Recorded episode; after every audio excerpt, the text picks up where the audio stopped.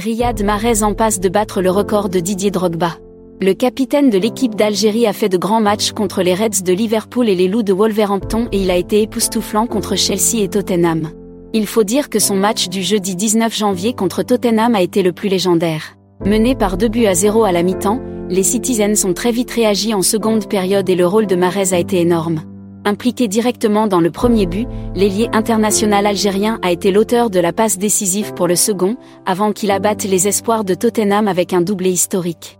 Bien entendu tout cela améliore naturellement les statistiques de Riyad Mahrez et c'est ce qui lui a permis de s'approcher d'un record symbolique, mais prestigieux, celui du plus grand nombre de passes décisives en Première Ligue. Le record des 55 passes décisives est détenu par l'ancien international ivoirien Didier Drogba.